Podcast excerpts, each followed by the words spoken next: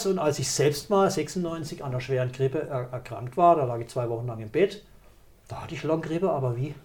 Aber deftig Longgrippe.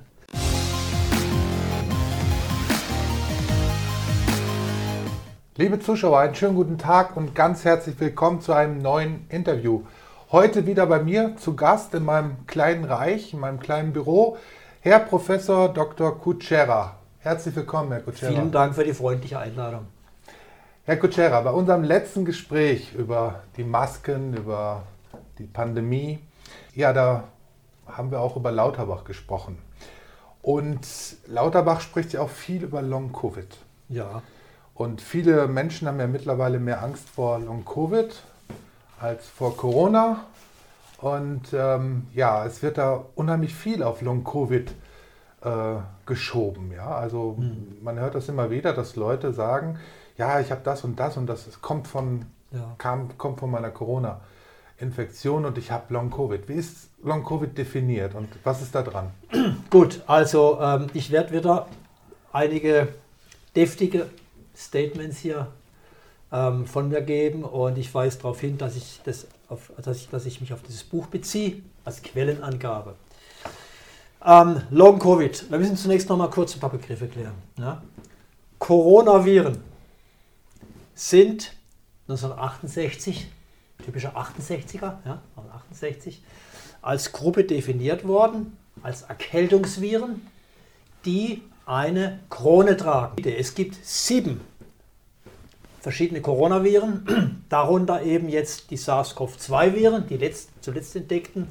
Die haben eine Evolution durchlaufen. Wir haben jetzt 2022 die relativ harmlose Omikron-Variante. Es gab aber Urtypen, die waren aggressiver, haben also heftigere Krankheitssymptome hervorgerufen. Jetzt müssen wir noch was wissen. Der Erreger, das sind die SARS-CoV-2-Viren, ne? und sind, die sind wieder in der Familie Coronaviren dabei. Aber die Coronaviren sind Erkältungsviren eigentlich. So, jetzt noch was. Die Krankheit, die wurde 2020 als Covid-19 bezeichnet, ja, als Coronavirus-Erkrankung, Lungenerkrankung im Wesentlichen. Und ich möchte keinesfalls hier mit meinen Statements, die manchmal auch durchaus ironisch sind, ja, in Abrede stellen, dass nicht schwere durch SARS-CoV-2-Viren hervorgerufene Infektionskrankheiten natürlich äh, zu beklagen sind. Man müssen die Infektionszahlen mal auf die Population beziehen und da können wir also sehen, dass Kinder, Jugendliche, im Grunde Männer, Männer und Frauen bis 60 sogar schon, wenig bis gar nicht betroffen sind. Bei Kindern sieht es so aus, dass die Wahrscheinlichkeit, dass ein Kind an Verkehrsunfall stirbt, größer ist, höher ist, als dass ein Kind an Covid-19 stirbt. Selbst eine Influenza, eine klassische Grippe, ist für Kinder doppelt so lebensgefährlich verglichen mit den Coronaviren. Das kommt zu einem ganz wichtigen Statement. Covid-19, die durch SARS-CoV-2-Viren, die zu den Coronaviren zählen, ja, hervorgerufene Lungenerkrankung, ist eine Kreisenkrankheit. Sie trifft vor allem Männer, weil Männer ein schwächeres Immunsystem haben, hat mit unserer Evolution zu tun über 70 mit massiven Vorerkrankungen, zum Beispiel Krebserkrankungen, Diabetes und so weiter. So, das ist der eine Punkt. Jetzt zum Long Covid. Ich selbst habe in meinem Leben schon einige Male ja, eine ordentliche Grippe überstanden. Einmal sogar ganz heftig, das war 96, da sind in Deutschland, ich glaube, 30.000 Menschen gestorben. Viel schlimmer als alles, was Corona gebracht hat. Mhm. Die, denn die sind wirklich an der Grippe verstorben. Ich kenne sowas und als ich selbst mal 96 an einer schweren Grippe er erkrankt war, da lag ich zwei Wochen lang im Bett, da hatte ich Longgrippe, aber wie? Aber deftig Longgrippe. Ich hatte also mehrere Wochen, wo ich noch extrem schlapp war, müde war. Naja, ich habe mich halt einfach wochenlang unwohl gefühlt. Also, um es kurz zu machen, jede virale Erkrankung, jede ordentliche Grippe ja, führt natürlich zu einem Symptom kann führen zu einem Symptom, das mit Long Covid übereinstimmt. Man fühlt sich wochenlang noch nicht richtig gesund. Jetzt zum Long Covid. Es gibt keine klare Definition. Das werden Sie sagen, ich bin Biologe und kein Mediziner. Jetzt gucken wir mal in die Fachliteratur. Ich habe hier eine, hab die Mitgliederzeitung des Bundesverbandes Deutscher Internistinnen und Internisten Januar also in diesem Monat, ganz, ganz, ganz frisch, druckfrisch. Und da ist ein ganz großer Artikel drin über einen Long-Covid-Kongress. Riesenartikel. Genesen, aber nicht gesund. Der Casus Long-Covid. Das ging mir bei meiner Grippe genauso. Ich war genesen, aber nicht gesund. Und das Fazit dieses Artikels deckt sich mit dem, was ich in diesem Buch hier geschrieben habe. Es gibt überhaupt keine Definition. Was Long-Covid sein soll, weiß niemand. Das ist das Fazit dieses Kongresses.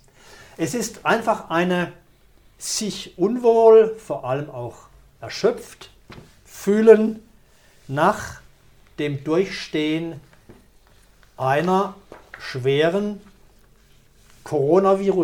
Coronavirus-Infektion, also SARS-CoV-2-Infektion. Und die Krankheit heißt eben Covid-19. Was es genau sein soll, das, ich, das, ist, das, ist, der eine Punkt. Ob es was mit der Impfung zu tun hat, wissen wir nicht. Hm. Ja, wenn wir auf die Impfung zu sprechen kommen, es ist ja tatsächlich auffällig, wie viele junge Leistungssportler weltweit sterben. Also man, man, wenn man das googelt, das ist ja wirklich. Äh, da gibt es eine ganz Wahnsinn. neue Publikation, Dezember, äh, äh, Dezember Scandinavian Journal of Infectiology, gerade ganz neu. Es sind also, ich kann es ganz präzis, präzis, präzise sagen, es sind also etwa 1100 Sportler im Laufe der letzten zwei Jahre, also seit Beginn der, Impf, der, der aktiven Impfung, ja, ähm, spontan gestorben. In den 38 Jahren zuvor war es die gleiche Zahl. Das heißt also, wenn man das, auf, wenn man das hochrechnet, ist es ein x-faches. Ja. müssen wir mal gucken, wie man es berechnet. Aber es ist 20 bis 100-fach mehr. Das ist also inzwischen wasserdicht in einem Fachjournal veröffentlicht. Da kann keiner mehr drumherum schwurbeln. Ja. Er ist ausgeschwurbelt. Ja. ja. Das ist ganz sicher. Jetzt aber nochmal zum Long-Covid. Was mich eben ärgert als Biologe, provoziert regelrecht, dass in diesem Medizinjournal, ich habe das genau gelesen, lediglich drin steht, was Long-Covid ist, wissen wir nicht. Das ist halt einfach ein, eine, eine Nacherkrankung, wenn man eben die, diese Covid-19 äh, hinter sich hat. Es trifft vor allem natürlich zu 90 Prozent wieder über 70-Jährige, ganz selten Jüngere. Was es ist, wissen wir nicht. Es wird aber in keinem einzigen Satz erwähnt, dass natürlich ein Großteil der an Covid-19 schwer erkrankten Menschen geimpft war, in Anführungsstriche geimpft waren. Sodass Long-Covid durchaus auch Long-Impfung sein kann. Diese Hypothese, dass es also letztlich Folgereaktionen dieser mRNA-Gentherapie, die wir gleich noch besprechen können, darstellt, wird in diesem hochkarätigen Medizinjournal in keiner einzigen Zeile auch nur angesprochen. Es scheint also ein absolutes Tabu zu sein, diesen Zusammenhang herzustellen. Wir können aber gerne darüber diskutieren. Ja, was haben denn Ihre Forschungen ergeben? Sie forschen an der Stanford University in Kalifornien. Ja. Und dort auch, wie ich es verstanden habe, zusammen mit Robert Malone? Oder? Nein, also das muss ich kurz erläutern. Ich habe meine Laufbahn, wie viele Biologen, bei mich gar keine Ausnahme, den Ende der 90er Jahre ähm, an einer, einer Elite-Uni begonnen, also in meinem Fall der Stanford University. Damals war die Gentechnik und die Genforschung noch in den Kinderschuhen. Ja? Wir konnten noch nicht die Gene selber erforschen, aber wir haben die Abschrift der Gene, das, die Messenger-RNA. Das ist quasi eine Abschrift des Gens in der Zelle, woraus ein Protein entsteht. Wir haben also DNA, Erbgut, RNA, Abschrift und dann wird ein Protein synthetisiert. Das ist die Grundregel der Molekularbiologie. DNA, Erbgut, RNA, Abschrift, Protein, das Genprodukt. Ja? Sodass die Messenger-RNA-Forschung damals, als ich halt so Anfang 30 war, das war halt der Kick. Ja? Und Stanford war deshalb wichtig, weil dort eben ähm, haben viele Leute daran gearbeitet, in San Francisco, gerade vor Ort. Da wurden Techniken entwickelt zur mRNA-Forschung. Und Robert Malone, mit dem ich damals, ich hatten, wir hatten mal lockeren Kontakt, der hat in San Diego, also gar nicht weit weg von Stanford, ja, wir waren in San Francisco, was ganz Ähnliches erforscht. Wir haben also Messenger-RNA isoliert, haben dann diese, diese, diese Boden-RNA mit Rad in Anwesenheit radioaktiver Aminosäuren in Proteine übersetzt. Das war die berühmte zweidimensionale SDS-Polyacrylamid-Gelelektrophorese, eine ganz, ganz schwierige Technik, mit froh, die es heute nicht mehr machen muss. Und haben dann über Auto, autoradiografische Methoden ähm, diese Proteine, die gebildet werden, äh, nachgewiesen. Also es, das war sehr, sehr, sehr, sehr aufwendige Forschung. Robert Malone hat ähnliche Dinge mit Mäusen damals durchgeführt. Wir haben es mit Pflanzen durchgeführt. Das sind genau die gleichen Methoden. Völlig die gleichen Methoden. Gut, was kam daraus?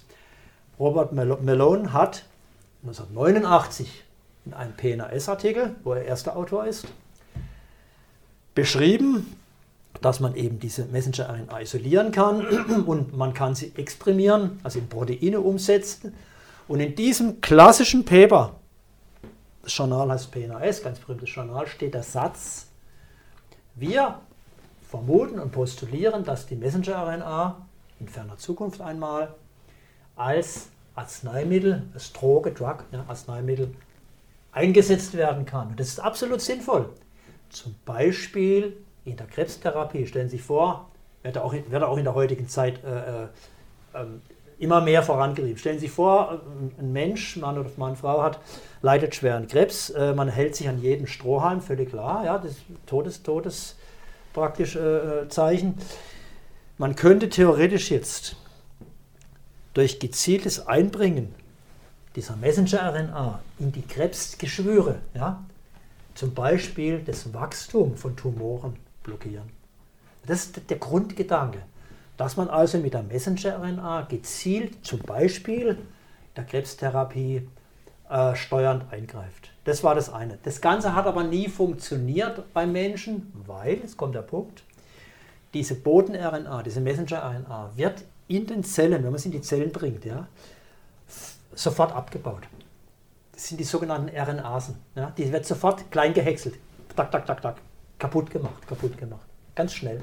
Sodass sie also nach wenigen Stunden zerfällt.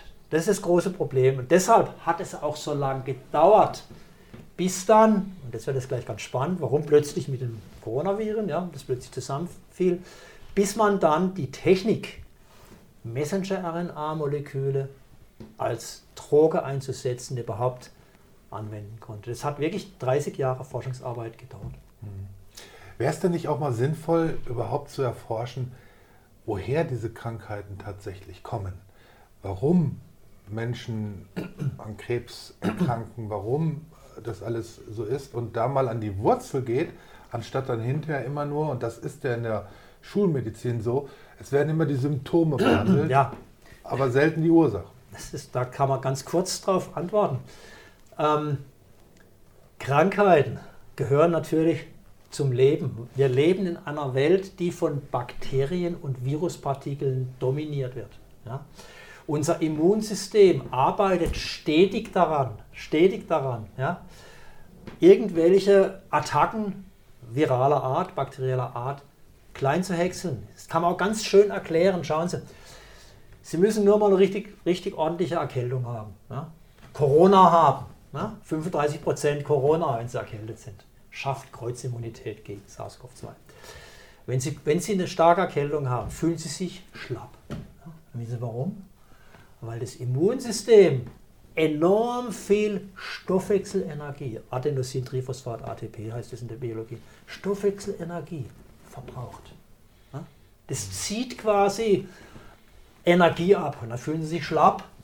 Sich schlapp fühlen bei also, Erkältung also ist, ist ein Beweis dafür, dass ihr Immunsystem Stoffwechselenergie einsetzt, um die eingedrungenen Viruspartikel oder Bakterien, Bakterien, pathogene Bakterien zu bekämpfen. Also es ist quasi schon der Heilungsprozess. Das ist der Heilungsprozess, ja klar. Der Kampf gegen sodass also es naiv ist zu sagen, ähm, Bill Gates zum Beispiel in seinem aktuellen Buch, ja, äh, die nächste Pandemie, äh, er möchte alle, äh, alle Atemwegserkrankungen verursachende Viren äh, eliminieren. Das, ist irre sowas, völlig irre. Das kann ja jemand sagen, der überhaupt keine Ahnung von Naturwissenschaften hat. Viren und Bakterien gehören zum Leben. Noch ein wichtiger Satz. Etwa 8% des Humangenoms. 8% ist viraler Natur. Das heißt also, ein Beleg dafür, dass die Menschheit seit über zwei Millionen Jahren immer von Virusattacken befallen war. Viren gehören dazu, so hart und unangenehm es ist. Selbst tödliche virale Attacken sind Bestandteil des Lebens des Menschen und der Tiere. Natürlich wollen wir das reduzieren, ist doch völlig klar. Ja. Da gibt es aber dann Maßnahmen der Prävention, das habe ich in dem Buch ausführlich beschrieben, wie man sich vor viralen Attacken schützen kann, genug schlafen, nicht rauchen, gesunde Ernährung, Vitamin D ist ganz, ganz wichtig, dass man das also gerade im Winter ausreichend zu sich nimmt. Äh, ähm, Lykopen ist ganz wichtig, das heißt also Tomaten, Paprika und andere Dinge. Also man kann das Immunsystem stärken, indem man ganz einfach durch einen entsprechenden Lebenswandel ähm, ähm, sich quasi diese Biester vom Hals hält. Aber zu glauben, man könnte jetzt diese Viren alle eliminieren, das ist ein Ding der, der, der Unmöglichkeit. Sie haben Bill Gates angesprochen. Ja. Der, ich erinnere mich an, an, Christian Drosten, der mal gesagt hat, man solle wirklich nur Fachleuten vertrauen mhm. und nicht irgendwelchen Ärzten, also ja. äh, Schwurbelärzten, ja. die da irgendwas von sich geben. Die hätten alle keine Ahnung von ja. Virologie und, und so weiter. Aber gleichzeitig ist ein Milliardär, der überhaupt mit Medizin nichts nee. zu tun hat. Nennt man Studienabschluss. Ja. Nennt man. Ne? Ja. Der, der zwar sehr, sehr, sehr viel Geld hat, ja. aber überhaupt keine Ausbildung in dem Bereich. Nee. Dem, bei dem sagt niemand, äh, was, was, was redet der? Also der, der kriegt da, der kriegt da 8, 9, 10 Minuten im, in Tagesthemen, ja, ja. um zu erzählen, dass er die ganze Welt durchimpfen will. Also man muss natürlich, ich, bin, ich, ich weiß ja, wo der Bill Gates wohnt. Ne? Wenn ich in Kalifornien, äh, in der California Avenue wohne, ja, da kann ich bei ihm vorbeilaufen. Ne? Der Zuckerberg und, und, und, und Bill Gates, die wohnen, die wohnen California Avenue runter. Äh, ich weiß, wo die wohnen. Ja. Der, der, der, Bill Gates hat Personenschutz, der, der, der Facebook-Mann der hat, der hat drei Häuser, drei Holzhäuser gekauft, in der Mitte wohnt er, rechts links steht leer, damit er seine Ruhe hat. Da läuft er ohne Personenschutz rum. Zumindest war es vor zwei Jahren noch der Fall. Natürlich darf man jetzt nicht den Fehler machen. Bill Gates ist natürlich ein pfiffiger Kerl und natürlich ein gescheiter Mann. Auch wenn er keinen Studienabschluss hat. Er hat natürlich schon irgendeine Form von Genialität hat er schon. Das kann man nicht absprechen. Ja? Das wäre nicht so erfolgreich. Das, das wäre unfair einfach. Aber und man muss natürlich auch da über der fair sein. Es gibt natürlich Leute, die lesen sich das alles an. Und na gut, gibt es ja auch. Gibt's, gibt's auch. Aber wenn ich jetzt ein neues Buch zum Beispiel, das habe ich mir besorgt, das habe ich auch quer gelesen, das habe ich auch hier zitiert, das war ein Grund, warum ich das Buch überhaupt geschrieben habe. Ja. Ähm, wenn er eben schreibt, wie wir die nächste Pandemie verhindern, dann sehe ich einfach, dass er wirklich keine Ahnung hat. Ja. Also wenn er sagt, äh, die Viren sind alle, zum Beispiel fängt schon damit an, die Viren, die werden alle schlechte wenn man keine Viren hätte, würden die, würden die Bakterien alles überwuchern. Ja? Viren halten die Bakterienpopulationen klein. Viren gehören in den Stoffkreislauf. Viren, eine virenfreie Welt wäre nicht lebensfähig. Ja? Mhm. Äh, und auch viele andere Dinge sind ganz einfach, naja, halt naiv. Wenn man es halt, gibt, es wenn man halt auf, sehr, sehr sinnvolle Bakterien. Ne? Natürlich, im, klar. Es gibt auch sinnvolle Viren, es gibt auch wichtige Viren. Unsere Darmbakterien. Es, ja, zum Beispiel. Beispiel. Es gibt aber auch Virus, Virusspezies, die nützlich sind. Mhm. Virus heißt zwar Gift, ja, aber nicht alle Viren sind schädlich. Gut, also da hat er wirklich, da hat er offensichtlich wirklich äh, na, zu wenig Fachwissen. Es geht da wirklich um finanzielle Interessen. Ja. Es geht darum, hier einfach, naja, halt, Pharma-Business ja. zu, zu, boosten. Ja. ja. kommen wir jetzt mal auf die Impfung zu sprechen. Ähm, Sie haben geforscht an diesen mRNA. mRNA-Molekülen, das ist meine Expertise. Genau. in dem Zusammenhang. Ja. Wie bewerten Sie die mRNA-Impfung? Also, zunächst nochmal einen kurzen Rückblick. Impfen an sich ist ja absolut sinnvoll. Wenn Sie an die Pocken denken, Edward Jenner, ein Arzt, ein britischer Arzt, der hat ja einem zehnjährigen Kind, das war der Sohn seines Knechts, ja, dem hat er ja Kuhpocken eingeritzt und später dann Menschenpocken ihn mit Menschenpocken infiziert. Und der Junge wurde nicht krank. Das heißt also, die Kuhpocken, die mit den Menschenpocken verwandt sind, aber beim Mensch keine schweren Symptome auslösen, machen offensichtlich den Menschen immun gegen die absolut gefährlichen Menschenpocken. Menschenpocken führen zu einer Letalität, wenn man infiziert wird, von 30 bis 50 Prozent. Bei Kindern 5 bis 50 Prozent, bei Erwachsenen 30 Prozent. Jeder dritte Pockeninfizierte über, äh, stirbt. Äh, wenn Sie Mozart und Beethoven angucken, die haben Pockennarben im Gesicht, haben noch Leute, in den 60er Jahren gab es das noch, ja, vor der Impfung. Und die Pockenimpfung ist das sinnvoll. Und wie funktioniert die? Das kann man ganz einfach, ganz einfach sagen. Man appliziert, also gibt in den Körper hinein einen abgeschwächten Erreger, der keine Krankheit, der keine Krankheit auslöst. Ja. Okay. Und damit, ja, einen abgeschwächten Erreger, damit wird das Immunsystem gekitzelt. Ja, man gibt was in den Körper, wo die Antigene noch drauf sitzen, und die Details lasse ich jetzt mal weg, und stimuliert das Immunsystem, aber das, was man in den Körper gibt, die Kuhpocken zum Beispiel, die lösen keine schwere Erkrankung aus. Aber gegen Menschenpocken wird man immun. Und das ist aber der entscheidende Punkt. Immunität, wissen wir doch, was es heißt? Der Abgeordnete ist immun, ja. Immunität heißt natürlich, dass man nicht infiziert wird. Und wenn Sie sich gegen Pocken impfen lassen, ich, ich wurde noch gegen Pocken geimpft, mein Jahrgang noch, war doch wichtig, als ich noch ein Kind war. Ne? Mhm. Wenn Sie sich gegen Menschenpocken infizieren, äh, äh, impfen lassen, die sind inzwischen ausgerottet in Europa, dann werden Sie nicht krank. Jetzt kommen wir aber zum, zum Knackpunkt. Die Messenger-RNA-Technologie, ja, das hat mit einer Impfung überhaupt nichts zu tun. Da wird dem Körper eine Erbgutabschrift, ja, also ein Transkript, also im Grunde eine Genkopie, können Sie sagen, ja, Genkopie, eingespritzt, Details dort noch besprechen, um den Körper zu stimulieren, dass er jetzt Proteine bildet, die das Immunsystem dann als fremd erkennen. Das ist das Grundprinzip. Das hat nichts mit einem abgeschwächten Erreger zu tun, der Immunität verschafft. Um das jetzt aber als Impfung verkaufen zu können, wurde Trick 17 verwendet, genau wie der Pandemiebegriff ja umdefiniert worden ist von der WHO. Mit der Schweinegrippe. Ne? Bis zur Schweinegrippe war eine Pandemie immer etwas, was große Teile der Bevölkerung schwer belastet. Das haben sie rausgeschrieben. Ja. Also jeder Schnupfen, der irgendwo ausbricht, kann von der WHO mit der neuen Definition als Pandemie definiert werden. So ist mit der Impfung. Wenn Sie in das Webster Dictionary reingucken, 2021, da haben Sie die, die, die Definition, die neue. Das, das ganz, ganz, man hat ein Wort ausgetauscht. Was ist das? Ich, äh, das ist das wichtigste internationale Lexikon. Es gibt ein international englischsprachiges Lexikon. Für Medizin oder? Ja, für alles, für alles. Also im wichtigsten Lexikon wurde einfach ein Wort ausgetauscht. Mehr nicht. Ein Wort, ein Wort. Und jetzt sagen wir, wie das funktioniert. Ähm, ein Impfstoff schafft Immunität, klar. Gegen Pocken geimpft bin, ich bin auch gegen Pocken geimpft, ja.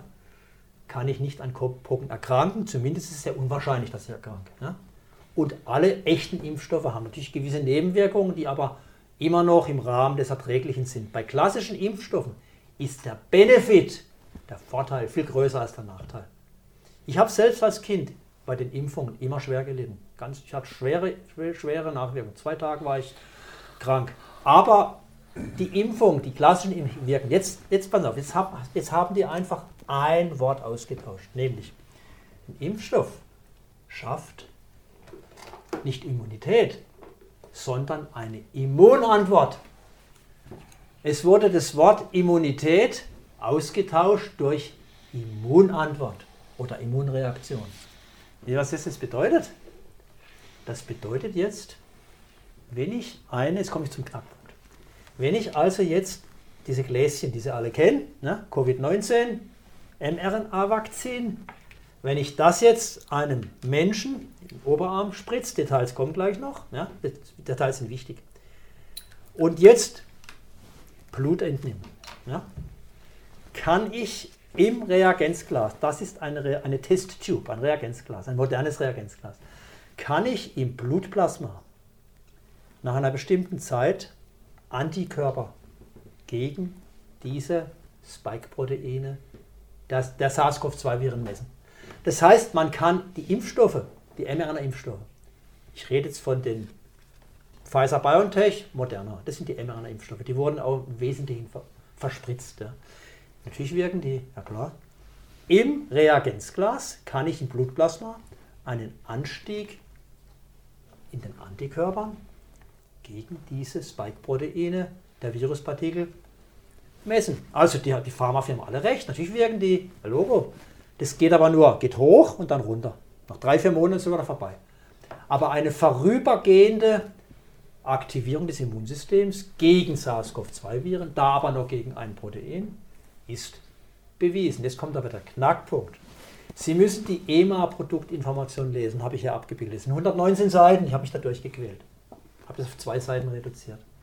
Und da steht jetzt drin, unsere mRNA-Impfstoffe, die heißen Impfstoffe, wenn man das Wort ausgetauscht hat, die führen ja zu einer Immunreaktion im Reagenzglas. Stimmt doch alles. Ne? Und dieser Anstieg in, äh, in, in, in, den Antikörpern gegen das virale Spike-Protein, ja, was man im Reagenzglas messen kann, dieser, dieser Anstieg in den Antikörpern, der kann, K-A-N-N steht da, kann, der kann einen Schutz gegen Covid-19 herbeiführen. Das steht da drin. Herr Professor Kutschera, ich bedanke mich ganz, ganz herzlich für das Gespräch, für Ihre Zeit und ja, für die Aufklärung. Vielen Dank für die Einladung. Danke. Liebe Zuschauer, Sie können uns unterstützen. Und das ist meine Bitte an Sie. Unterstützen Sie unsere Arbeit und abonnieren Sie unser hochwertiges Politik-Spezialmagazin. Das erscheint mindestens zehnmal im Jahr und wird Ihnen dann per E-Mail als PDF zugestellt. Sie finden alle Infos dazu und Links in der Videobeschreibung. Bitte abonnieren Sie auch diesen Kanal, aktivieren Sie die Glocke, damit Sie in Zukunft kein Video mehr verpassen. Bitte teilen Sie unsere Videos auch, wo es geht und abonnieren Sie unsere anderen Kanäle auf Telegram, Rumble, Odyssey, Twitter und Spotify. Ich danke Ihnen ganz herzlich.